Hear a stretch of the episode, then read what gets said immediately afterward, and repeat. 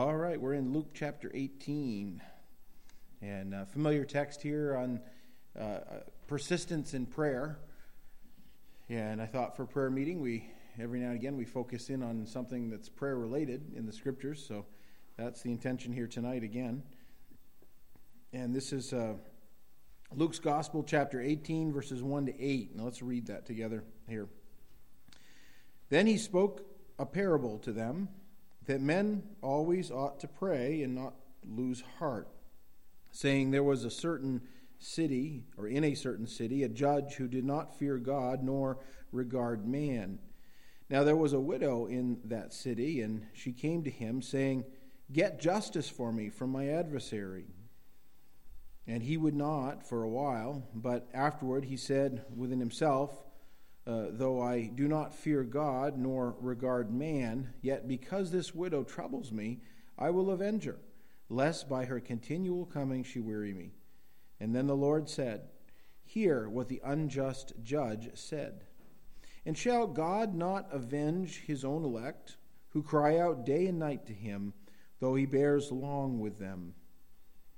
I tell you, that he will avenge them speedily. Nevertheless, when the Son of Man comes, will he really find faith on the earth? Father, we thank you for the Word of God, and as we open it again uh, this evening, I pray that you would open our hearts and our minds and help us to receive these things and stir up by way of remembrance the things we've already learned before, even. And help us, Lord, to pray and not to give up. We ask in Jesus' name. Amen. You come here to uh, this section, you have uh, basically three people in focus, or uh, you have this widow, and you have an unrighteous judge, and then, of course, you have God, the righteous judge. And Jesus tells this parable. I, uh, it does not necessarily, when you come across the word parable, does not mean that he just made up a story. Like there's nothing uh, necessarily in real life that's factual to it. It's probably a real life example. The word parable means a story that comes along another. Uh, the word para, to come alongside of, and it means to come alongside something. And, and what Jesus was doing is teaching a deeper truth. And he uses this story as he did so often in that. And we see some things here in prayer, and I thought in the minutes that we have ahead of us here, we could look at a few things. And uh, the first thing we see in regards to uh, this widow, because that's what we're going to look at first, we have a cry of a widow. Uh, and we see her demand, or sort of, we don't know exactly the specifics of it. it.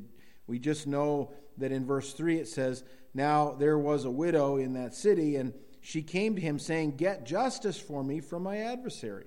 Uh, there was someone who was after her, or after maybe her dead husband's estate, or was there was some accusation against her. Whatever it was, was not, you know, we assumed was a false accusation, a false charge and they were after her. And that's her demand. We don't know, again, exactly what it was, but you could, with a little sanctified imagination, probably put yourself right in there. We've all been in a place where perhaps someone has been out to, you think, get you, you know? And sometimes they really are. And sometimes they do things, and they do it even without a cause or without just cause. And perhaps she was being sued or something like that and uh, would have not had the ability to, to defend herself in that regard. But we see this woman and we see her demand, and we know this that her heart was heavy. Uh, this was weighing on her. It was not something that she took lightly, it was something that was, uh, in her world, a big thing. And yet, uh, this judge, we, you know, we'll get to him, but, you know, he doesn't seem to have much regard for her. He, she's just another widow, one of many, and uh, that brings me to the second point under the widow. She not only had a demand, but she had disadvantages. Her disadvantages number one, that she was a woman. And in that day and age, as a woman, you, you held very little legal rights to things. And in many places in our world today, that is still the, the, the case. And in doing so, she would not have had a direct way to argue before a judge. She would have had to have a male, uh, maybe a relative or in you know most cases a husband somebody that would go and would plead a cause before a judge. And in this case she doesn't have that. So she's already at a disadvantage. And and sometimes you know that's where we are. We we don't have anybody here on earth to plead our cause or to understand even what we're going through. There's times where I, I have just scratched my head and I've, I've said, oh, I wish somebody would just understand the way this feels or the stress that this puts a person in. And, and, in reality, sometimes we stand alone in those things. This woman stood alone. And in many ways, her disadvantages was, uh, you know, in this, this way that number one, she was a woman, and then secondly, she was a widow. Being a widow uh, would have automatically moved you, uh, with very rare exceptions, it would have moved you into a category of society of the poorest of the poor. Because often uh, you were taken advantage of. Uh, matter of fact, Jesus, when he accuses the Pharisees, right, he talks about devouring widows' houses and those legalists. That's what they would do. You know, they would go in and, and they would come along and, and see a, a, a widow and say, Oh, I bet she's in a little bit of financial trouble. Uh, I'll come along and present her a great plan to get out of her troubles, and we'll take her house in the process of it. And then she's left homeless and without any money. And Jesus harshly accused the Pharisees of that. The Pharisees would have been in a very, uh, they, being the keepers of the law, um, they would have stood in sometimes the place of judges, okay, in the, the civic order of things in Israel. And we would have seen that. So I don't know if that's this judge, but nevertheless, he's a judge. And, and again, we'll get to him when we look at it. But being a widow, she was poor, most likely. And she would have been part of a segment of society that would have uh, been an outcast uh, in many ways if she didn't have someone to come and to take her in, like a child, an adult child, or someone uh, remarrying or whatever. So it really put her at a disadvantage. And over and over again in Scripture, you see those instances where you have widows, right? You remember the prophet Elijah and uh, being taken in by the widow and you know the situation she found herself in and you, you have those stories throughout scripture and there's i think god has by the way his, his eye on widows. Many times great bible study go through the scriptures and look at all the instances of where widows are mentioned right? And of course we have the book of ruth and what a wonderful book one of my favorite books in all the bible just because of the story of redemption. But you have uh, two widows and uh, you know as we we went through that book uh, what three years ago probably now but the first message it's uh, you have uh, three widows in a washpot. You have Ruth and Orpah and Naomi, and they're down in Moab. And God says of Moab, that's my washpot. they're in a bad situation. And yet, God is going to use those that would follow him, Ruth and Naomi, and he would bring them out of that, and he would bless them beyond measure. And his eye is on the widow tonight. It's interesting that Jesus takes this widow and uses her as an illustration we see her determination. Look in verse 5. It says, Yet because this widow troubles me, I will avenge her, lest by her continual coming she weary me. Uh, here is the dialogue from the unrighteous judge, and, and he's just had it. I've, I've had enough. This woman comes to me all the time. She's always saying she has a case, and lest I just grow weary all the time uh, of her nagging, I am going to have to deal with this. You know, what he says here really is that she's determined, and that's what the continual coming, it says there. That means she was constantly doing this. She had made it her mission in life. And if you think about this in the context, verse 1, what Jesus is talking about is that men ought always to pray and not lose heart or not become faint, right? And then he uses the story of a widow who is continually going before a judge, okay? And I think uh, that goes exactly with what Paul says that we need to pray always. Always. That's continual. That the prayer and praise of God be coming off our lips and in our mind. And it doesn't mean that someone has to hear us, it, but rather, you know, we're continually before the Lord in prayer, throwing up those little prayers sometimes just as we walk along with the Lord, right? And this is the way she was. Uh, everywhere she went, she was, uh, and everywhere the judge went, and these judges in that day were on a circuit. They didn't go, you didn't go to a courthouse somewhere. The judge came to you. And he would come in a little tent with all his uh, regalia and his, uh, his other uh, staff members, I guess you'd call them today, and they would come, and you wouldn't even get a chance to see the judge directly, usually. Instead, you would have to deal with one of the judge's uh, workers that were with them, and often you had to go and, uh, in that day, and many times today as well, you had to give them a little extra money. And then the judge would decide whether or not he would hear your case. And so it was totally dependent upon the judge being in the right location, and he had to also have be accessible enough so that he would. And then he had to, on his own, take the take the case and listen and make judgment. And a lot of people didn't get that opportunity. And certainly there were probably other people that had far more resources and wealth and influence and all of that, and they were probably at the head of the line. And yet, there's this woman. Everywhere this judge goes, and you know, maybe he's set up in this marketplace today. Oh, he's over on that hill over here. He's in this village today. Guess what? There's the widow. And she's pleading to have the judge hear her. I think that speaks a lot about this woman's determination in that. Her desperation, you sense it, don't you? You sense it because here she is. She's desperate. She has no one else that can help her except this unrighteous judge. Not even a good judge, but an unrighteous judge. And he's her only hope in this matter. And I think that's um, a stark contrast because Jesus uses the unrighteous judge, and yet, and then he turns around and talks about the righteous judge, right? The Lord himself. Big difference between the two. But even unrighteous judges are needed sometimes. We see the judge, that's the second part here. And, uh, and by the way, I think the widow represents us, okay? All of God's people who find themselves in a situation where you are, you know, spiritually impoverished, right? And Jesus said, Blessed are the poor in spirit, right?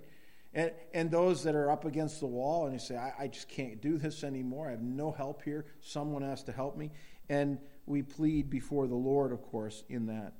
But we look at the judge. Number um, things, some things about the judge. First of all, he was corrupt.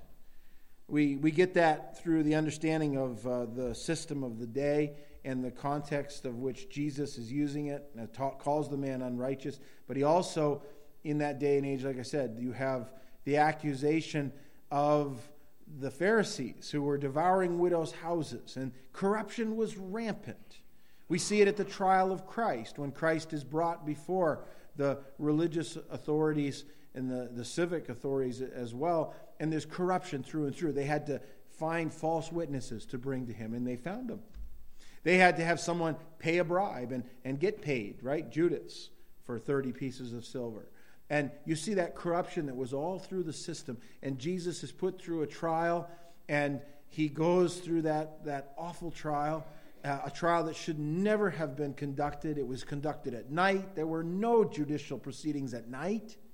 They had to do it at night because men prefer darkness rather than light because their deeds are evil, right? And you didn't convict someone based upon a witness, uh, a, a, a false witness. You know, that's what they had a false witness. And there were many, many other things that were not brought up in Jesus' trial. Definitely a corruption of the day. Warren Wiersbe, uh, in one of his writings on this, he explains that, and I've already explained it, that the judges covered a circuit and they would go around, and to do that and to meet with them, you often would have to bribe someone to get before the judge. And it's probably not a whole lot different today, to be honest with you. We just do it legally. We pay a lawyer a lot of money to plead your cause before a judge and I'm not going to kick lawyers under the bus because when you need them, they're like preachers. You need a preacher now and again. You need lawyers too sometimes. You know what? And uh, but I will say this: that a lot of things, even today, you don't get to sit down often with a president somewhere unless you you pay for it. You know. Uh, or unless you're someone like Billy Graham or others, right, that had opportunity. They called him and said, Come. you know, what a difference of that. Uh, I say that because the Lord has a way of doing that. Anyways, corrupt judge. He was calloused. We read that, verse 4. And uh, verse 3, it says here Now there was a widow in that city, and she came to him, saying, Get justice for me, for my adversary. Look at verse 4. And he would not for a while. He did not care. He's just calloused. Can I tell you, the world doesn't care about the things the Lord cares about? The Lord and the, honestly, the cares that you have, a lot of people in the world don't care about them. they really don't. And this judge represents that world system. And here's this woman, she's desperate. She goes before a callous judge, and she just petitions him over and over and over. And for a while, he just turns a deaf ear. I don't know if she was outside the tent or just as he was setting up there with all his people around him, she would holler out. I don't know exactly what would happen, but it was enough that he just tuned her out for a while. He was condescending. In spite of uh, uh, the condition here that he, in the, in the position he has, he, he didn't regard God and he didn't regard her. And that's what it says. Uh, says, But after he said within himself, Though I do not fear God nor regard man. Now, what a judge, huh? Think of that statement. He's telling himself this. He says, I don't care about God and I don't care about man. You want that kind of judge? Judging man's affairs? No. No, it's an interesting statement because, and I could, I'm not going to go off on this one, but you know, I was thinking about that because a lot, what is, I guess, what is wrong with our system today in the world and in our country and in our politics and in our churches and in our schools and whatever you it boils down to people do not have a regard for God. And the natural step to go from that, I have no regard for God, to a no regard for man is just like that because if you don't regard God, God's the one who created man, why care about man? So we're back to the you know, why do people go out and kill each other without regard for it and do that uh, simply because they don't care about God or man. This judge was in the same place. I'm sure he had to, you know, do his judgments in a way that were, you know, politically expedient enough so he didn't lose his position or have someone get so mad it killed him. You know, he kept his job, in other words, but he really in his heart didn't care. And you know, here's Jesus, and Jesus knows this man's heart. And I think he's a real man. I don't think it was just made up. Jesus isn't making up a story. He's talking about a real situation. Probably those that were listening said, Yeah, I know who that is. I've been there.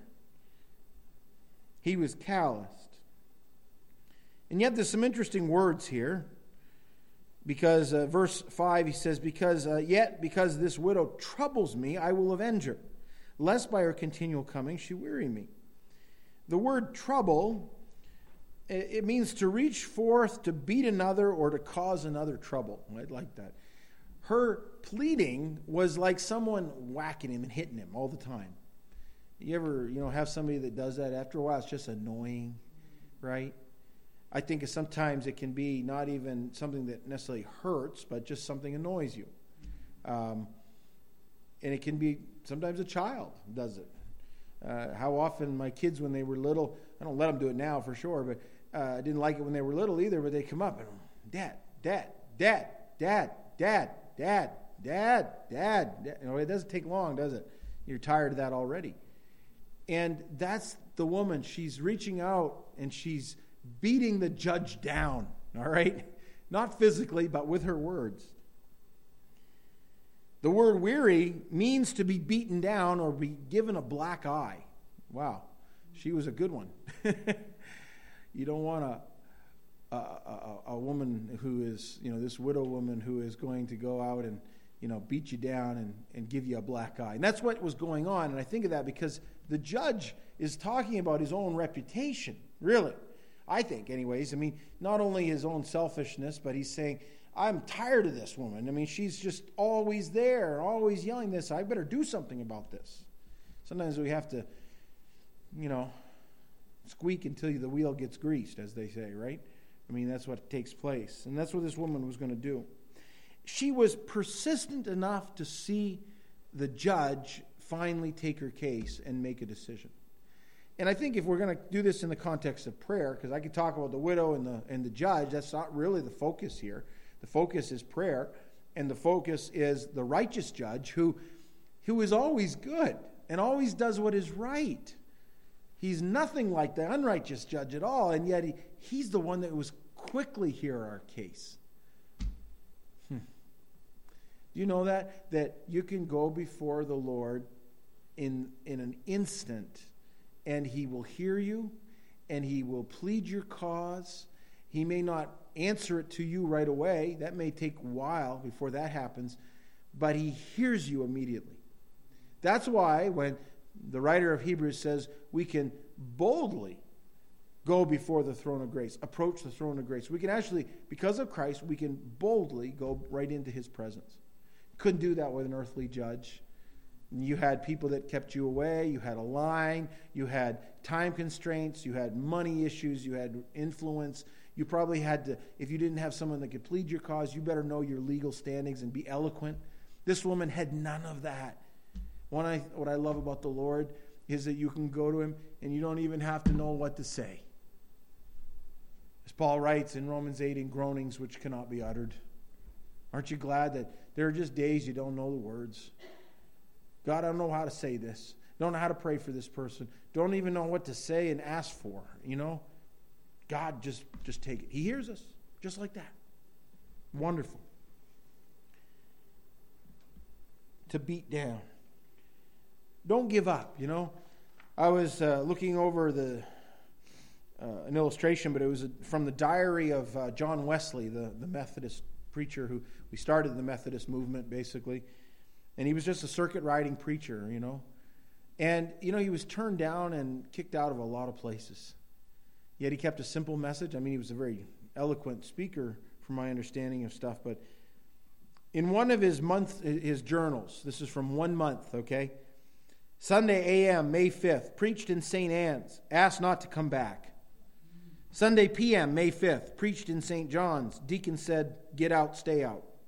Hmm. Sunday a.m., May 12th, preached in St. Jude's. Can't go back there either. Sunday p.m., May 19th, preached in, he put this, St. somebody else's. and deacons called a special meeting, said I couldn't return. Sunday a.m., May 26th, preached on street, kicked off street. Sunday a.m., June 2nd, preached at the edge of town, kicked off the highway. Sunday p.m., June 2nd, preached in a pasture, 10,000 came out. Whew. oh, I don't know. You know, persist. Persist. Don't give up after you get kicked off the street, you know. Uh, I, I don't know. That was in his diary. I just think, wow, we talked about George, George Mueller last week, I think, and I used the illustration. He prayed 55 years for an unsaved guy, you know, uh, someone who needed Christ. 55 years, two of them actually. And it was only right before Mueller's death, one of them became a Christian. Right after Mueller's death, the other one became a Christian. 55 years prayed for them in that. George Mueller put it this way The great fault of the children of God is they do not continue in prayer, they do not go on praying, they do not persevere. I think he has a point. Sometimes we just give up way too soon. We really do. You contrast this with the Father, and um, and we know that again. You know, Luke eighteen seven here it says, "And compare the righteous and the unrighteous judge, right? And shall God not avenge his own elect who cry out day and night to him, though he bears long with them? And what it means he bears long is that sometimes we cry out day and night and we wonder if God hears us. Of course he hears us, but he's bearing with us, he's holding on. Sometimes it's 55 years, you know. Or it's like Polycarp as he was he was the the bishop of Smyrna, okay? The persecuted church, Smyrna. You remember that? He was the pastor there. And and he was uh, eventually under, um, I don't know, it was Marcus Aurelius, I think. He was taken and he was brought before the proconsul and he was asked to recant his faith in Christ and he would not. And when they were uh, tying him down to the stake, or actually they were getting ready to tie him to the, the stake and then burn him, um, he actually requested that he not be tied up, and he wasn't nailed to it either. That was a, those both were very common ways of executing people, and then they would burn you to death alive. Uh, he just requested to stand there in the flames, and as that they were setting the fire, trying to get it going, he was asked to recant again, and he said, "80 and six years I have served him, and he's done me no harm. He's saved me. I cannot, you know." He said something like, "I cannot deny him now." And he stood there as the flames licked his body. And as, as he stood in the flames, I mean, stood there, not running off, uh, they took pity on him and thrust him through, and the blood gushed out and actually quenched the, th- the flames. And that's how Polycarp died. And I thought, Do you think God heard his prayers? Yeah, sure did. You read of that in the account of Fox's Book of Martyrs. And, and you know, before, while he was in hiding, actually, because he knew the emperor wanted him, and a child found him out. And the soldiers that came to arrest him, he threw a feast for him. And he was, he was such a testimony to them. Tradition says they got saved, they, they became Christians. And yet they had to, by obligation, turn him in still. And, uh, you know, I think of that. You know, the God, sometimes we say, You're not here with me. Yes, you are. He's doing great and mighty things. He really is. He's doing that. He hears his people. Isaiah 65 24, It shall come to pass that before they call, I will answer. And while they are still speaking, I will hear. I love that. That have you ever had that happen that God just had it all lined up before you even asked? Ah, He does it all the time. I mean, it's just all the time. Of course, it's all there. How about 1 John 5 14 and 15? Now, this is the confidence that we have in Him that if we ask anything according to His will, He hears us. And if we know that He hears us, whatever we ask, we know that we have the petitions that we have asked of Him. Here's the formal instruction from the Apostle John uh, to the to Christians, and he's saying this is how we do it. We ask the Lord in His will, and that's what we need to do as we come to the Lord even tonight and ask for those things. And He handles our petitions. That's what it says here. It says we know that we have the petitions that we have asked of Him. In other words, He's taking those and He, he keeps them and He tracks them and He knows what to do with it. He does it, and sometimes in ways that we aren't even aware of for maybe years. Many years ago, there was a, a young man named Roger Sims. He was uh, discharged from the military, and he was wearing his, uh, his Class A uniform and carrying a heavy suitcase, and he left the base and he started hitchhiking. And as he was hitchhiking, uh, headed back to uh, a town in Illinois, he said vehicles were passing him, and Finally, this, uh, this Cadillac, a big black Cadillac, slowed down, and he thought, oh, this guy will never stop for me. And the guy stopped. And uh, there was a driver and, and a passenger, passenger in the back, a, a well dressed man. And he invited, the, the well dressed man invited Roger Sims to get in. And he said, he said um, I'm going to Chicago. Where are you going? And, and Roger Sims says, Well, I'm not going that far to Chicago, but I'm headed that direction. The man said, Great, you come on, you get in. And uh, they continued, and, and he soon found out the, the, this man was a businessman. His last name was Hanover. And he was rather successful. And, a matter of fact, he, he gave uh, Roger Sims a business card, and he said, If you're ever in Chicago, look me up, you know. Said during that trip, uh, they talked about a lot of things. And Roger Sims is a Christian, and, and he said, my, my stop was coming. He was about 30 minutes away from the town he needed to get out at, and and he said, I felt compelled to share the gospel with this man. And he wasn't sure if he should do that, might just, you know, kick him out there. And finally, he mustered up the courage and he said, Mr. Hanover, I have something to tell you. And he went on to share about salvation, about Jesus Christ. And he offered an invitation for Mr. Hanover to receive Christ. Hanover said, Pull the vehicle over. You know, they pulled the vehicle over, and he thought, He's kicking me out. He said, I, I need to receive Christ. He says, How do I do that? They prayed together, and the man was gloriously saved. Five years on. Now, Mr. Sims is married. He has a two year old boy, and he's himself an up and coming businessman, and he has a business trip to go to Chicago. He, he gets uh, his suitcase ready, and he remembers there was a Mr. Hanover in Chicago. I ought to look him up. And so he dug through some things and he found the guy's business card, stuck that in his pocket, and he went off to Chicago. Found the address on the business card. He walked in and he met a receptionist there in a very fancy office building.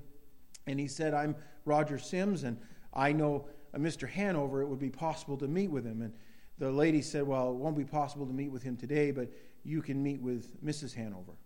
And so he thought, Well, that's good. And so he went up to the office and Mrs. Hanover was there, and, and she said, uh, I, I, hear you, you knew my husband. And, and, he said, Yes, I know your husband. And she said, Well, he's, he's been dead for some years now, and I'm taking over the business. And he said, Well, yes, I, I just met him one time. She said, When was that? He said, Oh, it was May 7th, and he gave the year. He said, I remember that day because that's the day I got out of the army, and he gave me a ride. She said, Would you tell me about that ride, please? And, and, he, and he, he said, Well, I, I told him about the ride and how I was getting out of the uh, military and all the things. that he wasn't sure if he should share with her about the man's conversion. But he mustered up the courage again. And he said, There was one more thing, ma'am. He said, During that ride, I, I asked him if he would like to receive Jesus Christ as his Savior. And, and I, I prayed with him, and he asked the Lord to save him. And she began to weep, and she said, I prayed for years for my husband. Years and years and years. And she says, I, I prayed he would receive Christ. I never knew if he had received Christ or not. He died on May 7th of that year the same day he picked you up. And it must he must have died right after he dropped you off in a car accident. Died. You know, we never know what God's going to do. But you know, as people pray, and God, He hears that. He works that all out. And I, I look at that and I think, wow, you know, that's the challenge He gives to us here in this text. Right? He says, I tell you that He will avenge them speedily. God takes care of it. Whether it's, by the way, in this life or the next, uh, I say the next as in after this earth experience. You may not get justice now. You may get your money taken, your home taken, your family taken, your life taken, whatever else is taken, and it may be totally unjust. But God will avenge, and He will. He'll take care of that. He keeps track of it all. If not in this life, in the next, that's for sure. He says, Nevertheless, when the Son of Man comes, will he really find faith on the earth? Now, keep this in mind. This is the context of prayer, right? Prayer tells us that we're reliant on God. And true heartfelt prayer, you know, as we pray to God, also is just that. We're, we're by faith coming before the Lord. Sometimes we think, oh, to live by faith, I got to do some, some great thing, like give all my money away or you know, move to another country that uh, as a missionary or something like that. Really, one of the greatest parts of demonstrating our faith before the Lord, not before each other necessarily, but before the Lord, is just prayer. Praying. Ever important to do that. Well, that's the challenge to the saints. That's the challenge to the Christians. And God uses this widow and He uses an unrighteous judge to declare to the world why it's so important to petition the righteous judge, the one who hears all and is, is, does that. Let's pray. God, we come before you thanking you again tonight for your word and for this parable that Jesus told. We thank you for these illustrations, very basic, simple illustrations that were used, Lord, in that day, and how uh, I pray it would encourage us tonight just to, to continue to make these requests known. I think of these prayer requests that are listed on our, our sheet here and uh, many others that aren't mentioned and even unnamed, and um, just uh, prayers that uh, perhaps privately we bring before you. And you have said that we ought not to give up, but continue to pray. So help us to do that, Lord. And we ask that it, should you come for us even tonight or years ahead, Lord, that you would find us being faithful and you'd find faith. We ask this in Jesus' name. Amen.